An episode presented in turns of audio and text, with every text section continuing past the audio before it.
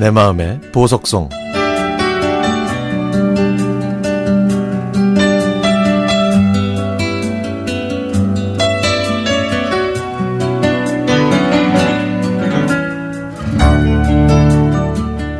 (1981년) 저는 속초에서 고등학교를 다녔습니다.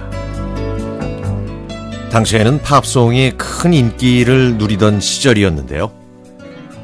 그때 음악을 공유하면서 동고동락했던 제 친구가 신장 질환으로 서울 명동에 있는 대형 병원에 입원했습니다. 그래서 서울로 유학을 와 있던 또래 고향 사람들과 함께 병문안을 갔는데요. 함께 병문안을 간 사람들 중에는 제가 처음 보는 동갑내기 지원이라고 있었습니다. 입원한 제 친구와 지원이는 통했는지 그 다음에도 병문안을 또 왔었다고 하네요. 그 지원이라는 아이는 자기가 아침에 한 번, 학교에서 돌아오자마자 한 번, 자기 전에 한 번, 이렇게 하루에 세 번씩 듣는 팝송이 있다면서 제 친구한테 그 노래를 녹음된 녹음한 카세트 테이프를 줬다고 했습니다.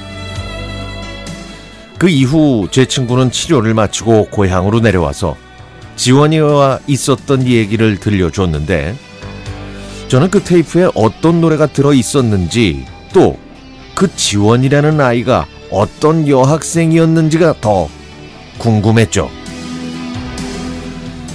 저는 그 테이프에 녹음된 노래를 처음 들었는데 어, 왠지 낯설지 않았고 신비스러운 사운드와 또 표현하기 힘든 분위기에 그냥 푹 빠져들 수밖에 없었습니다.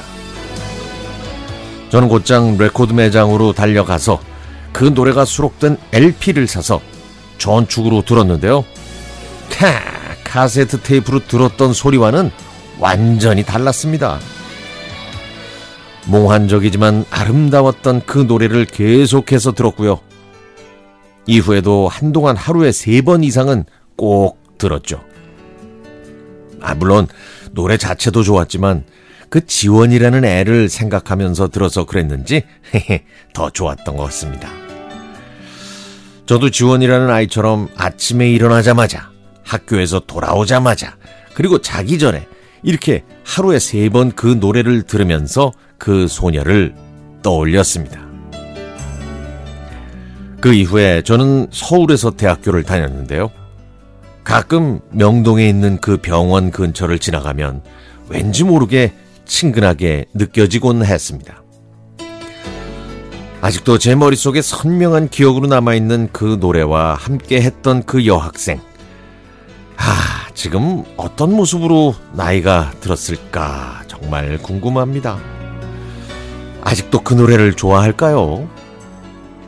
그녀도 FM 팝스를 듣다가 이 사연을 듣게 된다면 제 추억 속의 그 주인공이 본인이라는 걸 상상이나 할까요? 저는 아직도 그 노래를 들으면요. 40년 전의 과거로 추억 여행을 떠납니다. 그때 아파서 병원에 입원했던 그 친구는 아 요즘 다시 병원 신세를 쥐고 있습니다. 그 친구가 훌훌 털고 일어나서 저와 함께 그 추억의 노래를 다시 듣게 됐으면 좋겠습니다.